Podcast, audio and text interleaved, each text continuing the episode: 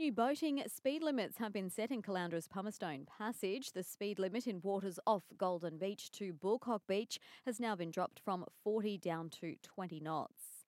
The member for Maroochydore says lives are being put at risk due to delays by the state government to release its report about fixing the Mooloolah River entrance for boaties.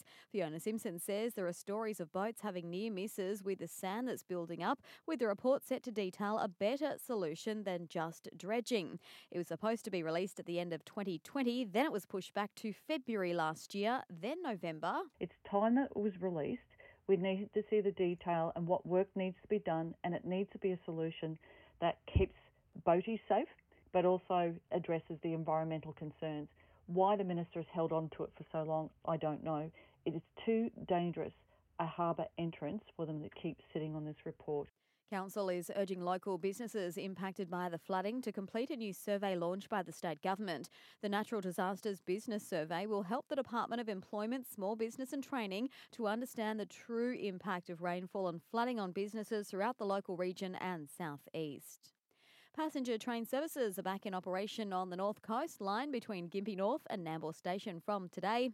And a local charity called Teens Take Control is about to launch a comprehensive youth development program thanks to a $1.48 million federal government grant. TTC President Brendan Wilkins says throughout the 12 month program, participants will develop crucial life, educational, and workplace skills. The biggest group of people it's going to be massive for is the kids on the coast, you know, and businesses, because businesses are going to have some good young people to train up and, and, and bring through as employees. The funding is through the Safer Communities Grant.